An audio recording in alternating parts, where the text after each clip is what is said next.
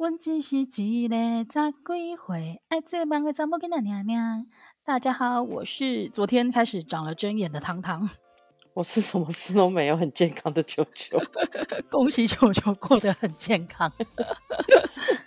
但是，但是那个讲到那个过得很健康这件事情啊，我发现最近看新闻啊，有一群人过得不是很健康。我觉得只要是生活在中国都不会很健康，直接破体。没错，因为我们前阵子看到，应该不是前阵子，是目前还在现在进行式的，就是那个中国的限娱令。然后这次的限娱令啊，我看那个新闻，我觉得还蛮还蛮不一样的，就是他以前都是针对例如韩国艺人或者是不听他话的台湾艺人进行限制，但是他这一次是针对自己那个中国的艺人，像是那个很大牌的演员，也都有上榜，然后还有连那个。比较阴柔气质的男偶像也成为他们限制的对象。欸，我觉得他们真的是很奇怪，而且他们这样子，以现在中国的发展趋势的话，限制这些以后，大概中国没有男演员了吧？他们是不是要全部叫女角去反串？对啊，因为像他们前阵子，应该说前几年开始流行的，就是不管是在古装剧或者时装剧里面出现的男生，都已经不太走那种阳刚路线，尤其是那种。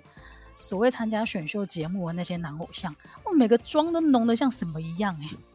对啊，可是我觉得，难道就是大家都会想要看一些就是比较应该说就是看的人对，然后再加上最近韩国就是韩国引领时代潮流嘛，所以他们流行的也是这种像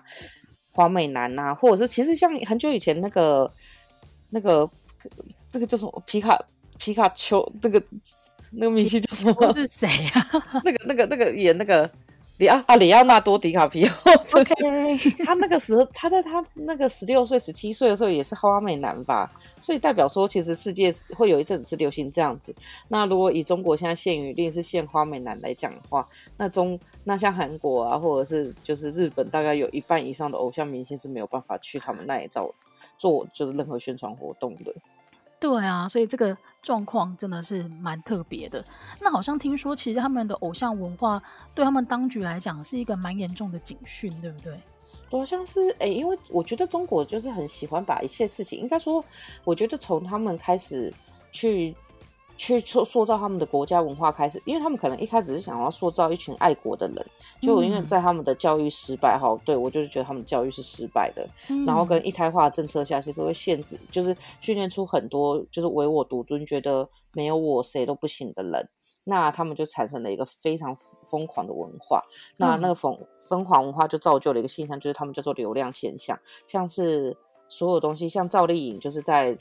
中国是一个算是流量的王者，它就是每一个的，它的累积播放量好像是六百亿以上的流量，哦，对，所以他们会有流量小花，像是杨紫啊，或者是像赵丽颖，然后杨幂这些都会被说你是不是几流量小花？那当然就是还有就是你是几线明星嘛，以前不是都会有就是一线明星，然后现在的女星，比如说四大花旦之类的，但是流量小花是另外一群可以变现的人，那所以它跟网红又不一样。对的，他就是就是，比如说我们在看，就是一些像是有一些人去演戏的时候，他会带来很高的流量，因为这是在他们的那个网络文化出现以后会出现现象，所以他跟他跟网红不一样，但是他也是演艺圈的一环。那这些人他就是非常在意他们的粉丝，所以在粉微博上或者是在其他地方上，粉丝就会出现一个互撕的现象。那就是我记得好像。当然，官方是说，就是限娱令，最近这一波限娱令的出现，是因为这些粉丝互撕嘛。但是我觉得就跟那个卢沟桥因为一个兵被日本炸死一样，就是只是一个导火线而已。他就是之前在赵丽颖，他都叫他的那个粉丝叫银宝，然后还有王一博，okay. 王一博就是跟肖战一起演《陈情令》的。那当然更之前还有肖战，就是被粉丝互撕到，就是被公布他的死讯。就根本就还活着，但是他被公布死讯，那就是因为王一博跟那个赵丽颖是被配成一对的，然后但是粉丝不喜欢，然后粉丝就开始去打大量的互撕什么之类的，就在游费，就那一部戏变成最后他们是有点演的一点 CP 感都没有。那在跟之前赵丽颖还有接一部戏，然后是直接被粉粉丝互撕到就是抵制说，如果你演这部戏，我们就是不不支持，然后最后变成赵丽颖只能辞演那部戏，所以粉他们的粉丝文化是非常的可怕。就是已经可以严重到这个艺人他真正的那个活动的那个内容，不像我们小时候在追星的时候那么乖巧哎、对，我觉得我觉得台湾人追星一直都很乖巧，我们就是举世如一，就是在台湾追星也是，在外国追星也是。但日本像日本樱花妹就不一样，樱花妹就是在日本的时候，就日本是连那种就是你连那个灰那个荧光棒都要有同样的颜色跟同样的高度。哦，对对对对对，就是如果你跟人家不一样的话，你就会成为被大家排挤的那个对象。对，但他们出国后超级没有品的，就那种啊，就是开始乱摸，然后什么之类的都会出现。真的，日本人就是出了国之后就是不一样的人呢。对对对，我就觉得很好笑。但是反正就是，但我觉得在那个限于令跟花美男这一波的时候，其实台湾的那个教育部做的还蛮不错的。他们就是有趁机去推说，就不管你是阳刚气质或是阴柔气质，他都不应该成为你被限制或者是被歧视的理由。那他们也趁机就是推销了一波就是台湾相关的书。那我然后因为这些书，我同学有做这这一本书的人，然后说他们书现在整个卖爆，还卖到国外版权。我觉得也是，嗯、我觉得台湾也算是近几年来，就是这些部会都还蛮会蹭的。就是对啊，然后另外一个说法就是所谓的软实力吧，嗯，就是这一种展现你国家独特的吸引力的那个时候，对啊，在台湾应该把这些东西端出来，就是你觉得可以展现说哦，在台湾你可以当任何你希望的样貌，你不需要被限制，被在台湾你也可以支持统一了，啊，对啊，也可以啊，但是我可能就没有那么认同这样。我也是。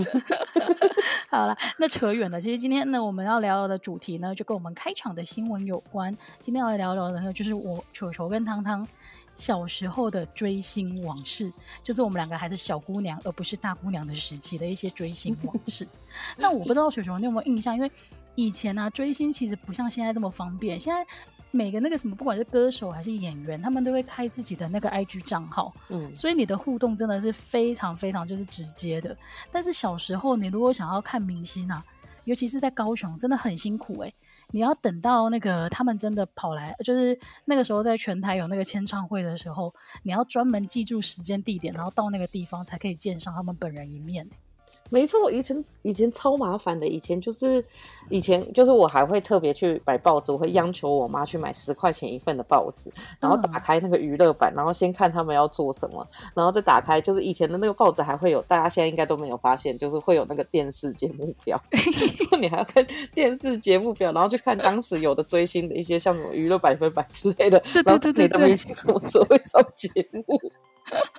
哎、欸，以前追星真的是要付出一些努力，而且功课还要赶快写完，又要跟父母抢。然后你最讨厌就是那种在，就是在新闻时间出现的，因为那个就是你完全抢不到，或者是八点档时间出现的。嗯、所以大概我记得以前我们是四点下课嘛，大概四点到六点的时候是这一类节目的巅峰。哦，赶快追上。那我自己啊，自己看签唱会，我我印象比较深刻的啊，就是那个 Energy 那一次。我不知道大家还记不记得，就是你可能以前，你可能现在还听过五五六六，但是在他们当红的时候呢，其实他们有一个非常强劲的对手，叫做 Energy。就是然后他跟你说的放手，没错没错。然后这个那个时候呢，那两边的歌迷他们是水火不容的。然后其实呢，我我本来没在追他们，然后只是我同学问我说要不要一起去看，我就说好。然后那一次是我第一次见识到，就是。所谓的追偶像是一件多疯狂的事情哎、欸！我还记得、欸、超好听哎、欸嗯，我超爱的、欸，真的。所以你也不是五六派的，你是 Energy 派的。没有，我都是。我就是一个。两边两边都追，真的好平衡哦。没错。然后我还印象超深刻，那一天就是那个哦，他是在汉神门口，那个时候还没有巨蛋哦，他们是在汉神的那个门口办签唱会。然后那一天呢，是一个下大雨的日子，然后。我就记得那个他们上台之后啊，好像讲了两句话之后，雨真的太大了，就是大家没有办法继续站在原地，所以那个工作人员就应变的很快，他们就决定把场地改到那个八楼特卖会现场。我觉得非常的酷。然后你就想说，那这些歌迷呢，原本就是因为原本你可以上台，就是签名的那个顺序是被排好的，你在下面的时候就已经被排好，嗯、然后就想说，那如果现在全部到楼上的话，不是会乱掉吗？所以没有，就是大家要乖乖的排好队，然后特卖会的现场在八楼，他们坐电梯上去之后，全部的歌迷就就开始走那个安全梯，你知道，就是按照排排好队哦，然后走安全梯，然后你想要让他们签个名，你就是要一路从一楼这样排排排排到八楼，超像、嗯、超像一篮拉面的排法，对，一人一个位置，好好的排好。天哪，这样超期待的，因为你就是大概到转角处的时候，你可以开始看到你的明星在前面。对对对对对，没错。然后，而且你就想说，哎，那是在谁谁在主持这个秩序啊？不然现场不是大乱吗？这个时候又有一个考古的题材出现了，叫做那个雅虎奇摩家族。我不知道你有没有加入过这个东西？有加入过。而且以前学校的那个班板就会在雅虎奇摩家族。对，那个时候呢，不管你是你们几个好朋友的。聊天的地方，或者是板板，刚刚球儿讲的，他可能会宣布一些事情，或者是最大宗的就是追星，然后他们会成立 所谓的那个应该算是比较官方版的吧。然后对，其实就会比较是官方后援会，只是在期末家族。对对对对对。然后那个时候，哎，那个留言区超疯的。以前小时候啊，你如果晚晚上在那边刷那个留言板的话，那招一按重新整理啊，它就是。一大面全部都是新的文章，对对，就是 对。然后那个时候，如果你可以成为那个家族的干部的话，你基本上就是神，你可以拥有很至高无上的权利。没错，当班长算什么？如果你说我是 Energy 站的那个家族的干部的话，那个才是真的可以呼风唤雨的。没错，我觉得那个时候如果有选举制度的话，我们应该都可以选到一席议员之类。真的，那个票投票数应该是够的。而且我觉得他们在维持秩序的方式非常的有趣，就是我不知道大家还记不记得以前，就是我们大家国中国小那个时候很流行穿低腰裤，就跟 现在完全不一样。那个时候真的流行低到就是那一种啊，看到骨沟的那种，对，你只要稍微蹲下去，你就可以被看到屁股的那一种那种状态。所以那个时候他们维持秩序的方式呢，就是每个人都排好队之后呢，就在原地坐下。然后，如果你看到偶像就是太兴，偶像出来太兴奋，你你要站起来的话，每个人就可以被赋予一个权利，就是直接把你的裤子拉下来。你要想，如果是现在的话，你可能用力拉也拉不下来。但是以前穿低腰裤的年代，真的可以被拉下来。好好优秀啊，丢脸死了！对啊，这个用你的下体跟偶像 say hi，然后现场可能超多女生，因为是追 energy。对。我想到就是你讲到这种很倒霉的，就是艺人那个，我记得 S.H.E 刚那个出道的时候，他们刚好遇到那一年的是九二一还九一一吧？我记得一九九九年是九一一吗？九二一，九二一对。然后他们那一年就是遇到九二一，然后就是签唱会的时候什么都没有什么人，所以他们就是刚出道的时候就历尽艰辛，然后后来慢慢的、慢慢的才爬到现在这个地位。可是我记得他们第一首歌就很红啦。你说那个吗？恋人未满就超，就是恋人未满就已经就是大街小巷在播放的那个状态了。而且我发现以前，我觉得男生真的是很视觉性的动物诶，就简单而言，就男生就是一群 bitch。就是我同学那时候，因为那时候 S H 不都三个人站在一起嘛，然后通常都是那个 Selina 站在中间，然后 Hebe 跟就是 Ella 一个是左边，一个是右边，然后不管他站在哪一边，我同学都会把报纸剪下来，把 Ella 剪掉。好过分哦！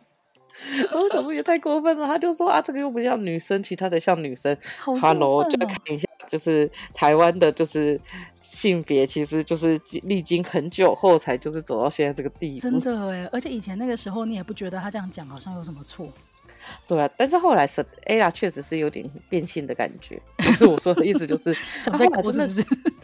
他后来真的女人味十足哎。嗯，但他真的很会演戏啊，嗯嗯，就他演的戏都很好看。哎、哦啊，你讲到 Ella 演戏啊，你知道我们前几集有聊过，就是那个我以前国中的时候非常疯的一部偶像剧叫《蔷薇之恋》，就是他演。你真的，你真的超疯，因为后来你还有看重播。对，我就是非常的疯那一部剧。然后现在想一想，他到底在演，就是里面的那个模特的演员的演技，其实还真的是蛮乱七八糟的。然后对，就除了 Ella 以外，其他人的演技真是，哎，郑元畅好像还好，其他人真的是烂到透顶。然后那个时候啊，全世界都比较爱郑元畅，但是其实我不是，我是比较喜欢另外那个男主角，就是黄志伟，就是长得有点像混血儿的那一个。我现在连他的名字都忘记了。然后那个时候我真的很迷他哎、欸，然后迷到就是他那个时候是出写真书，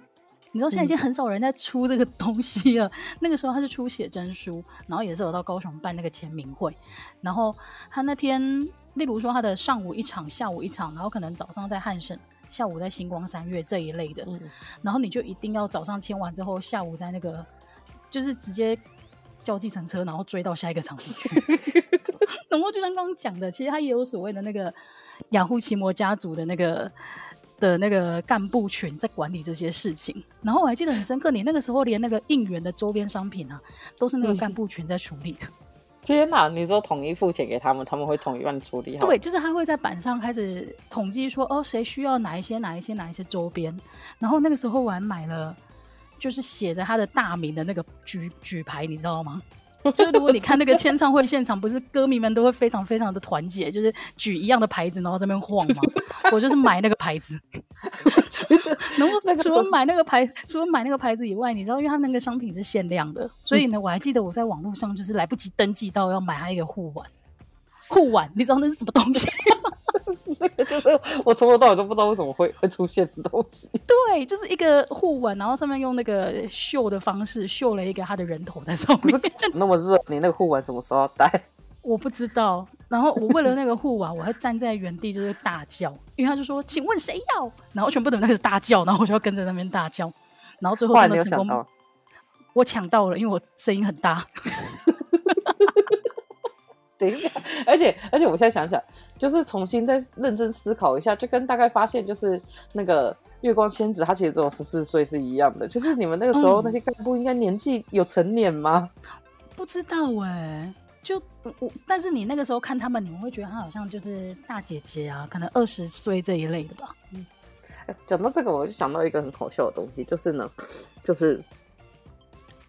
我妹。就是他也是一个非常喜欢追星的人，然后有一次呢，因为我妹真的是迷上了，那时候有有一个偶像团体叫 Cookies，其实他们也不算偶像团体吧，就是那时候不是有我的左眼见到鬼嘛，就是这一部很有名的港片，然后里面有一个人叫邓丽欣，然后邓丽欣在就是香港非常的红，然后因为我妹非常非常的喜欢她，所以她就想要买你说的那个什么小卡啊，什么周边之类的，然后因为那时候就是要上雅虎的那个拍卖。然后去买，然后但是因为发货点是在香港，但是他们收台币，然后那时候我妹就要把它寄过去，然后我记得那时候很多零钱吧，然后上面就有写说你零钱要封好才有办法寄，因为好像寄外寄台就是你把国家的硬币寄出去。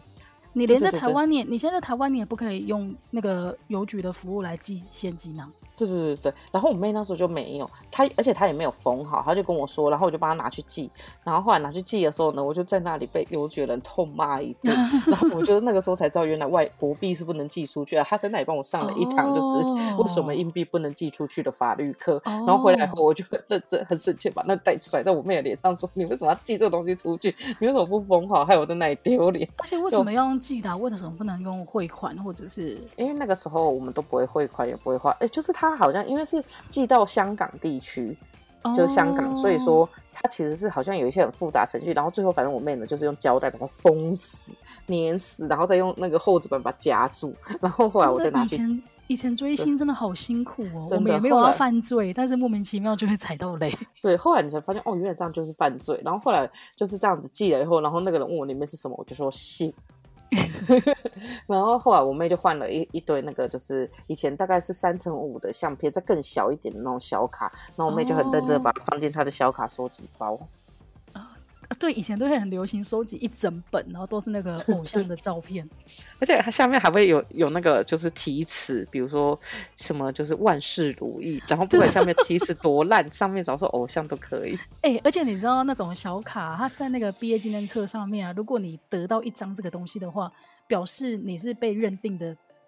很好的朋友哎、欸，真的真的，而且还会用那个小贴纸，因为它也不能贴的太紧，太紧你没有办法把它撕下来，啊、所以就是就是他可能会用个小爱心的贴纸，然后服贴在上面。真的，我记得我小时候收到一张过，就是你把毕业纪念册传出去让大家写，然后回来的时候，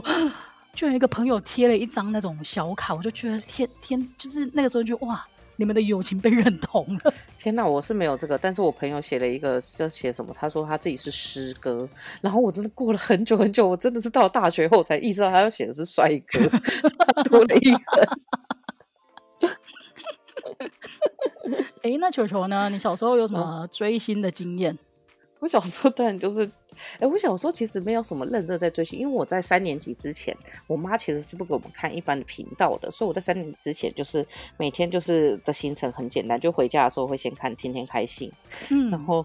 就是司马玉娇他们的《天天开心》，然后看完以后呢，我妈就会把电视关掉，然后我就开始只能听录音带。就是那个广播，然后那时候听的都是公狗，然后打开在我妈在打开电视的时候就是电视歌仔戏，所以我小时候迷的偶像是黄香莲。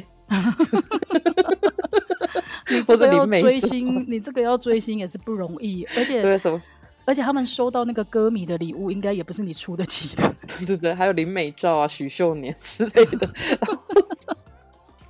还有听公公什么，就是那个什么什么那个叫什么老配温什么 老配温短题之类的。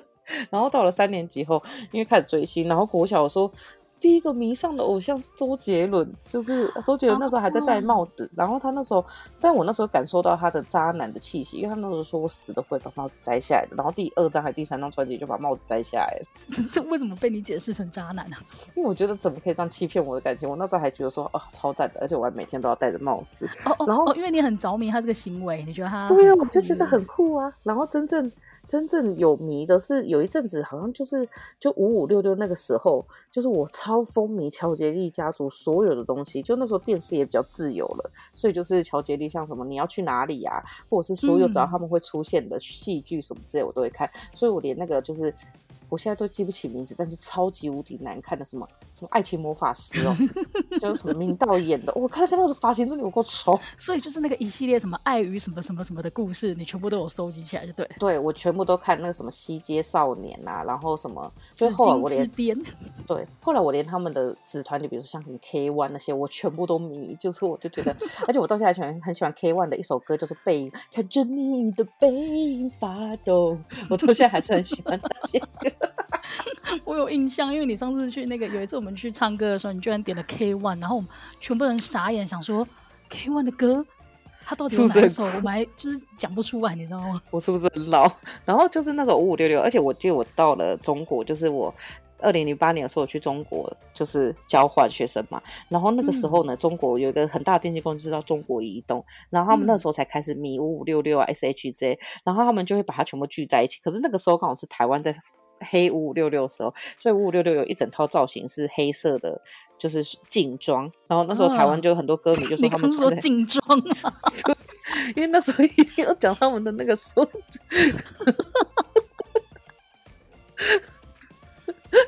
对，我刚刚讲中超有时代感的东西。我们今天聊的东西就是满满的那个、啊、老人臭，而且而且我刚刚在想说，劲装那个东西放成放在现在社会到底会怎么叫？可是以前都叫劲装。对对对，他穿的一套，他们的造型是那个黑色的劲装，然后呢，然后我就那时候就有黑他们歌迷说，他们超想穿黑色垃圾袋，哎，我现在都觉得就是垃圾袋。你是喜欢他们还是不喜欢他们？我喜欢他们。后来我们不是有个朋友超疯嘛？就是我那时候喜欢他们是喜欢全部，就是我觉得五五六六本身他们唱的所有的歌都超好听，什么呀公呢呀亲呢，好，但我不会唱了。然后。然后我那时候还连七朵花都迷啊，七朵花还有那个陈乔恩，所以他后来看的时候，我的戏我也都超迷。嗯、然后，然后那时候我们一个朋友更迷，他就说五六六专辑以前有一阵子开始偶像团体很贱，就会出那种单封面专辑。哦。然后说他那时候先买了一个全碟的，然后全碟就全部人都有在上面，然后全部人在上面他还出了两版，然后他就买了两版以后再买他自己喜欢的偶像，所以他一个东西会买三版。然后他说，因为那时候他还要特别买一张是要打开来听的，所以他每一个都会买四张。好疯狂哦！然后后来那个朋友就是到了大概大三以后才跟我们说，他其实喜欢过五五六六，因为在某一个程度、某一个时代区间，你喜欢五五六六是一个耻辱。我觉得周杰伦也曾经有过这一段时间，对，可是我就是有一段时间，有一段时间大家都会觉得，哦，你喜欢周杰伦，好丢脸哦。对，可我在那个时候还是很大方承认。然后那个朋友、就是，我觉得你很勇敢哎。对，那个朋友就说他就是被我的勇敢给折服，所以才大方的说出自己喜欢五五六六。可是我真的很喜欢周杰伦，我觉得周杰伦的歌真的很好听。哎、欸，那除了五五六六以外啊，你有迷过另外一个也是超级超级风靡一时的团体，叫做 F 四吗？有，我人生第一张预播专辑就是 F 四的，而且他到现在一到十首我都还会唱。但是我们今天可能没有那个时间让你唱一到十首，但是你可以被允许清唱一段流星雨。流星雨。可以从要从副歌开始还是从前面？我都会、啊。求你从副歌开始。陪你去看流星雨落在这地球上。可我比较喜欢另外一首周渝民的歌，诶，我可以唱一下吗？可以啊，哪一首？最特别的存在，你值得我等待，一颗心就这样被你一点一点沾满。所以你这个字，我超想打断你的。所以你那个时候迷的是周渝民吗？我那时候迷的是 Venice。哎、欸，我也是哎，他叫 Venice 吗？我乱。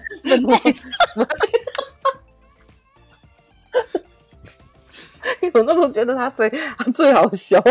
因为你知道，每个人就是大家最多人迷的，应该就是那个仔仔或者是言承旭。对对对，然后呢，也没人要。然后我们就会，你怕想被搞啊？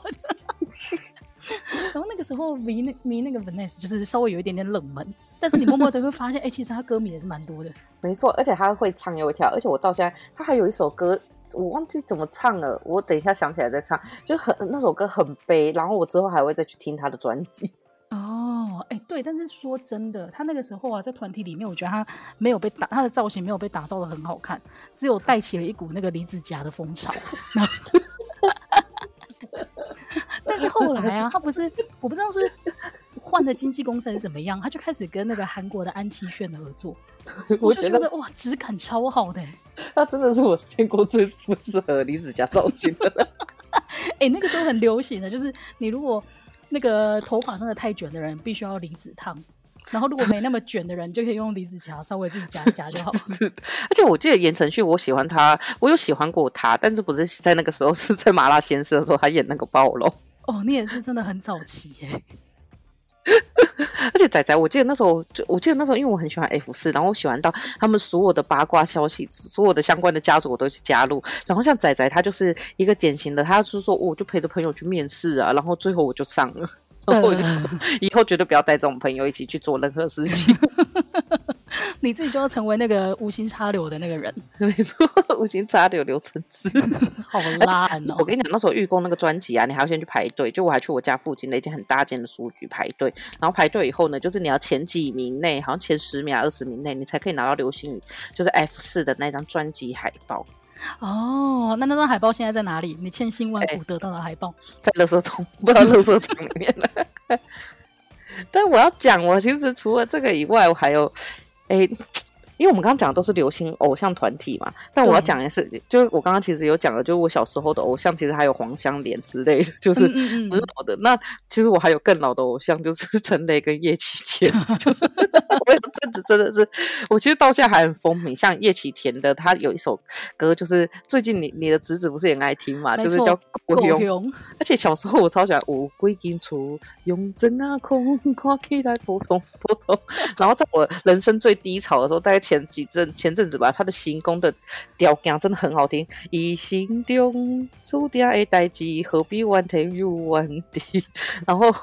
但是我个人最喜欢的还是陈磊，而且喜欢到就是他后来不是有在小巨蛋办演唱会吗？对，我还去买。然后因为我去买的时候我就太丢脸了，我还买我妈的份，因为我觉得一个年轻的女孩子去听这个真的很丢脸。然后陈磊还不错啊，歌啊蛮可爱的，啊，真的很可爱啊。然后后来我就去买后，然后我还说服了同学跟她老公一起去买。然后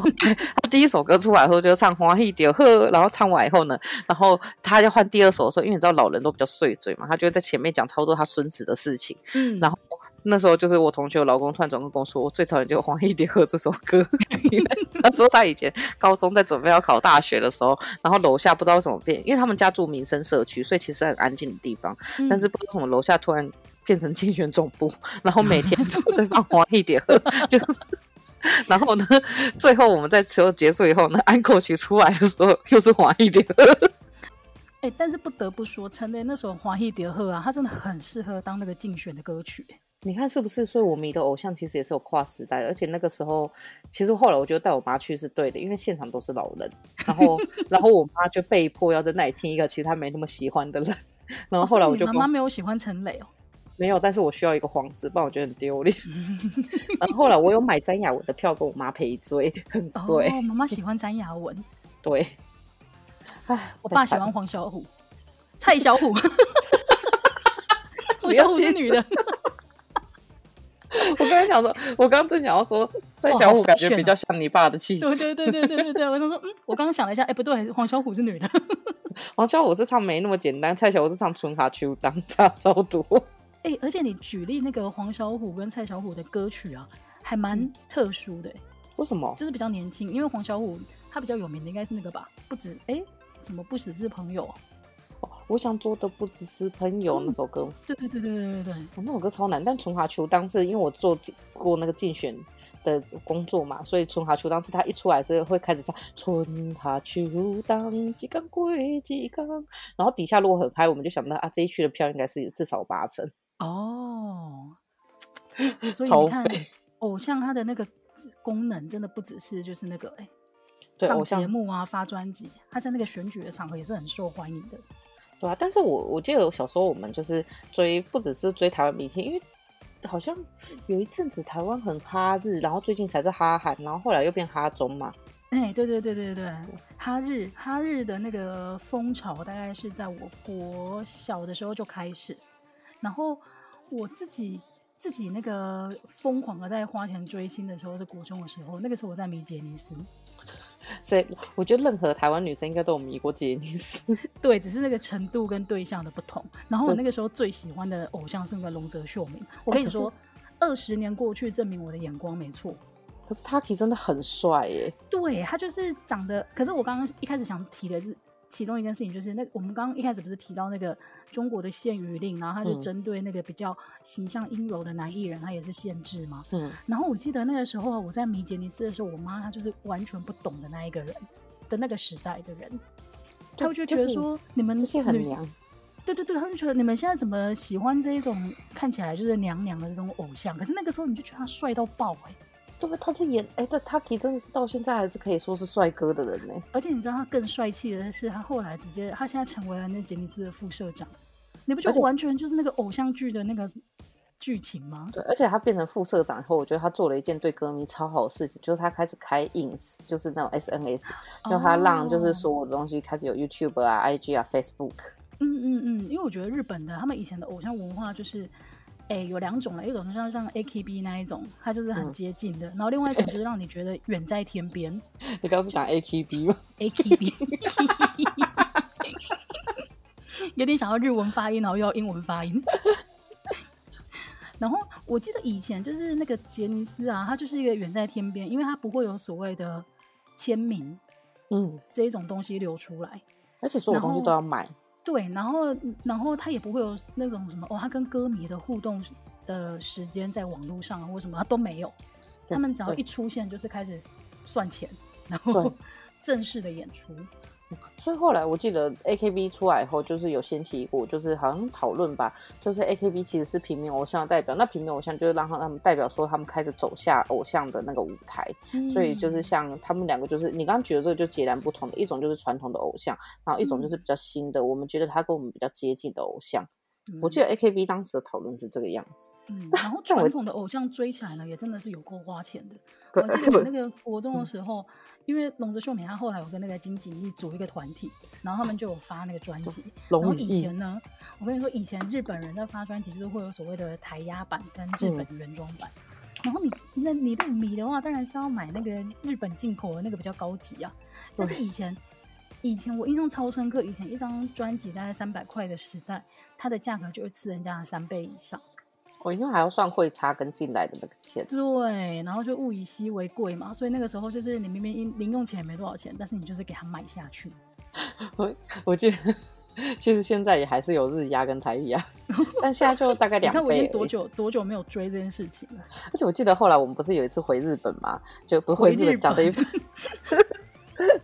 有一次就是去日本旅游，然后我记得跟那个唐唐，就我们还有一，因为我们是其实是另外朋友，就是他到现在是非常风靡杰尼斯，然后我是第二名，然后再跟唐唐，然后一起去那个什么，就是 J Shop，就是看那个要买那个写真，就他们写真照是你要看完以后，然后再去。跟他们的那个柜台那边讲说，你要拿几张？你要画单，你要画单，然后进去就拿一张那个像在点餐的那个。对对对，然后现在有数字的单，现在有进展了，变 iPad 的，就是你在 iPad 上面点单。哦、然后我记得那时候汤汤就是去的时候，好不容易找到 Taki，就是剩一小格，然后后来，啊、好后来我记得，哦、后来我记得结束以后，你就跟我说，你刚你就说那个 sexy zone 是卖一些比较性感的东西吗？我就说没有，那是一个团体，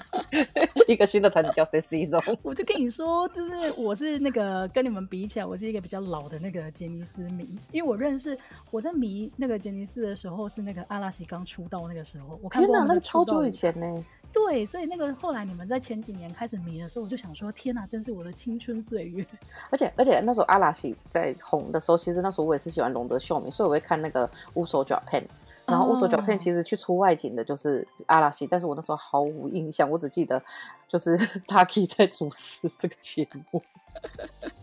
对啊，就是其实你到追国外的偶像啊，真的是比较花钱，然后又比较累一点，所以我没有坚持很久。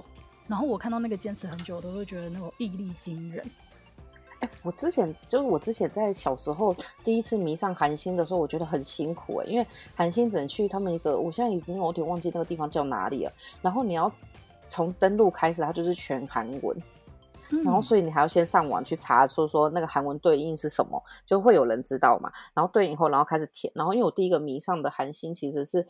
之前我记得好像以前我还会买苹果日报，然后大概在我记得很清楚在高二高三的时候，然后他苹果日报就有讲那个王的男人，然后就放一张李准基的照片，然后我那时候超级无敌爱他，然后我就爱到就是把那张照片剪下来，然后就加入他的 fan club，好辛苦哦，而且我到现在还是饭团的一个，就是他的那个名就是叫那个准基玉饭团，我到现在是准基玉饭团，你是准基御饭团的尾鱼口味是不是？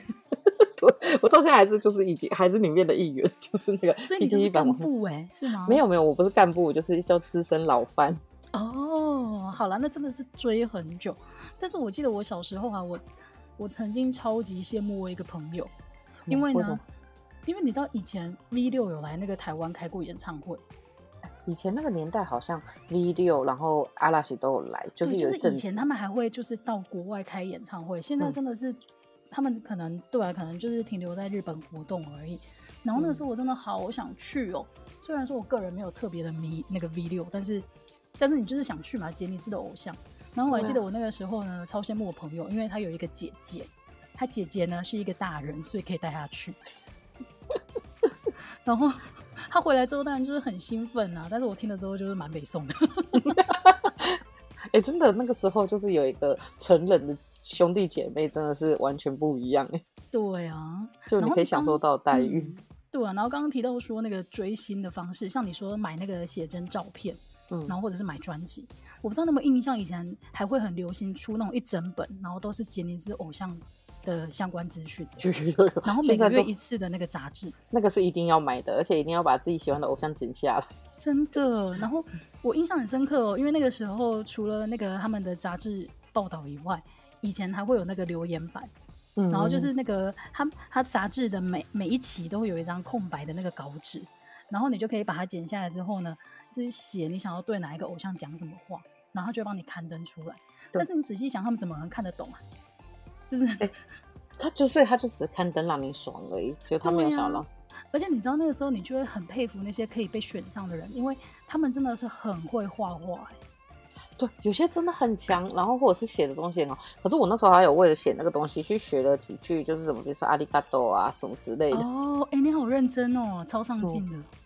对，我那时候小时候就会，哎、欸，你记得那个什么？我们那时候有个同学，就是那时候就是阿拉西，就是后来就是 Nino 桑，就是他有出来主持一个节目，然后然后 Ono 桑也有，然后那时候他们就是会念那个。就是观众来信嘛，然后就有念到台湾人的，嗯、然后我同学那时候还一直狂写，他就是想说写写写写到他被念出来为止，后来好像没有成功吧，我记得。太辛苦了啦，对，可是很很厉害哎。对啊，就是他就说台湾 no，台湾 no fans 什么之类的，然后我说哦，哦天哪，被被念到好爽哦！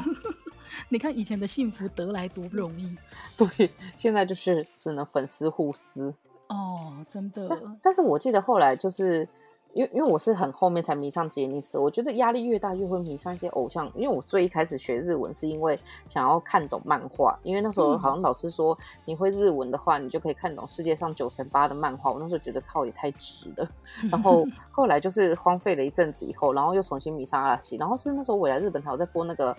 阿拉西诺西亚嘎雷蓝的大挑战跟蓝的大运动会，然后我觉得太好笑了，哦、所以后来就我跟另外同学，然后那个同学本来是先迷上 Nino，就但他不是迷上杰尼斯，他是迷上就是二宫和也演的戏而已。嗯，然后后来他就是他就是我们只要迷上什么，他都会比我们更迷。然后后来就是他整个迷到不行的时候，我们就开始进行进入一个我们收集五大巨蛋之旅，就是就是因为我就是一个上车仔，就是跟车仔，就我自己加入 Fan Club 什么都不会抽到，但是我同学什么都会抽到，然后他就把一个名额让给我，然后我们就去了，第一个去的是北海道的巨蛋，札幌巨蛋。然后再来还有去东蛋、嗯、哦，东蛋真的很厉害，东蛋它塞了五万人在里面，嗯、然后它疏散不会让你觉得很不舒服，也不会觉得挤，就是所有人都超有秩序的。嗯、然后后来我还去了那个名古屋巨蛋。然后就是跟他去玩，然后去名古屋巨蛋那时候我记得超好笑，就是那时候我同学已经进入一个帮别人代买东西的旅程了，所以那时候他总共要代买六十四个徽章，百七十二个徽章，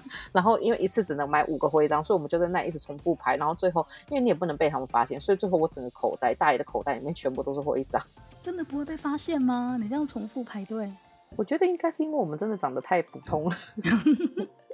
他就不会觉得说，哎、欸，你刚刚好像来过，他就觉得他今天已经看了很多个这样子的人。对 对对，而且大家应该重复这个，然后每一个都有代买费。然后同学那时候下班以后还会在公司的外面，就是拿纸箱在拿一个一个包装，真的很疯狂哦。对，你刚刚讲到米杰尼斯，我就觉得他们的那个很多制度啊，虽然说是为了求公平，但是他真的会让歌迷追得很辛苦。因为除了说，例如说他们开演唱会的时候好了，你除了要把钱准备好，然后你。抢票的速度够快以外啊，你还有一点运气的成分呢。对，因为他们的那个每一张票都是没有办法决定你在哪里的。对，而且他要抽签。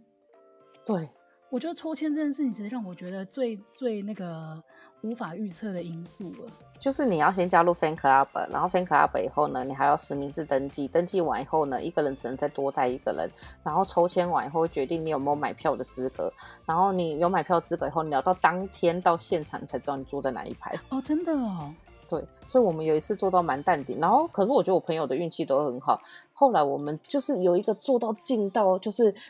就是上面不是会喷火焰吗？我可以感受到火的热气，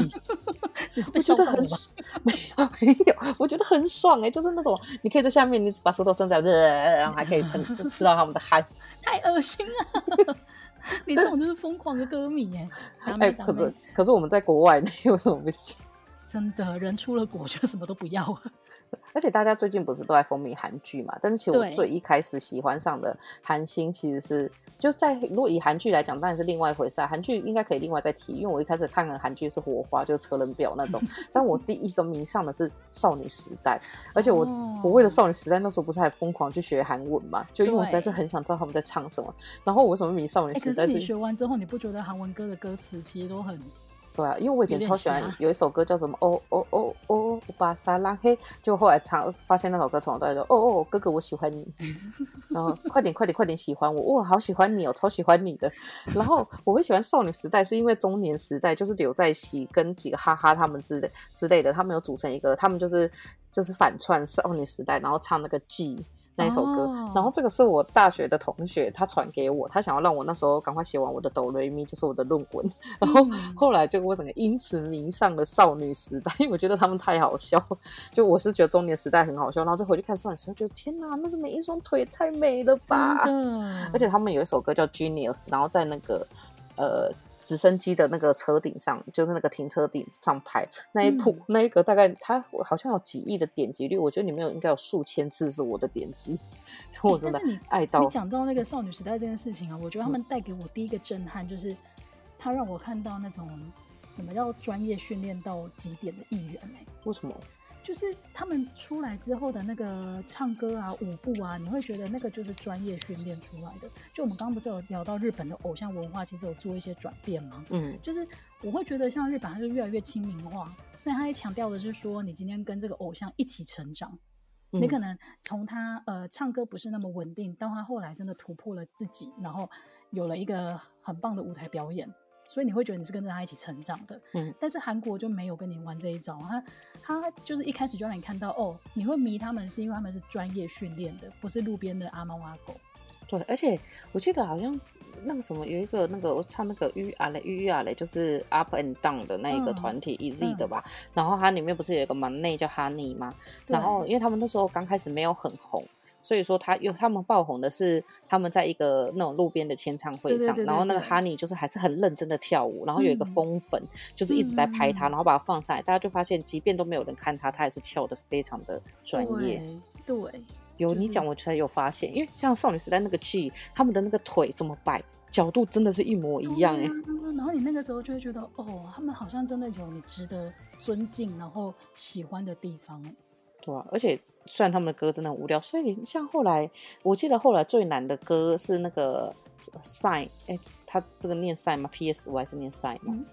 ？Sign、嗯、就是他的那个 Gangnam Style，就是大家都、哦、那时候只觉得就是。就是《Gangnam Style》，他的舞很好笑，但其实《Gangnam Style》它里面的歌词极其的反讽。还有说，我就是拿着一杯咖啡走在这里，还要悠闲的喝一口，他就是在讽刺江南区那些上班族，就自以为 gay 白。这这这首歌后来就超有名，那当然是因为还有换泫雅的关系。就后来还有另外一个，所以我觉得，我我觉得后来韩流会兴起不是没有原因的，但是哈日风潮也没有降，就是。反而是台湾进入一个很专业的追星阶段。对，然后我觉得反而是台湾，就是中间中，就是我觉得我们有一部有一个年代，就是大概在我们大学时代那时候，我觉得台湾的所有的艺人好像都变得很不专业。哦，其实我之前看过一个类似的讨论，他就是说日本就走那个偶像文化，嗯，然后韩国他就走入一个他要找练习生，然后专业训练出来之后当艺人，嗯、然后所以他们他们的那个。娱乐取向非常的明确，他就是要大众化，要娱乐化。嗯、可是台湾从某一个分水岭开始，我们喜欢那一种好像有点文青挂的这一种调调。你说、哦、像那个，像那个，我这个他听了 十分钟都在睡觉的陈绮贞吗？但是陈绮贞也是有市场啊，只是说对啊，就不知道从什么时候开始，我们决定不要走那一种。呃，只很单纯的娱乐化的表演。哎、欸，可是说真的，娱乐化才会带来台流，嗯、就是它才会带来一些吸睛的东西。对啊，就是如果你，就是我觉得台湾，呃，你要讲的话，我会觉得它好像有把想要把娱乐产业做的太困太难了。就是如果今天我不是一个中文很好的人的话，其实或者是我对于这个地方的文化够了解的话，我会不懂得怎么欣赏。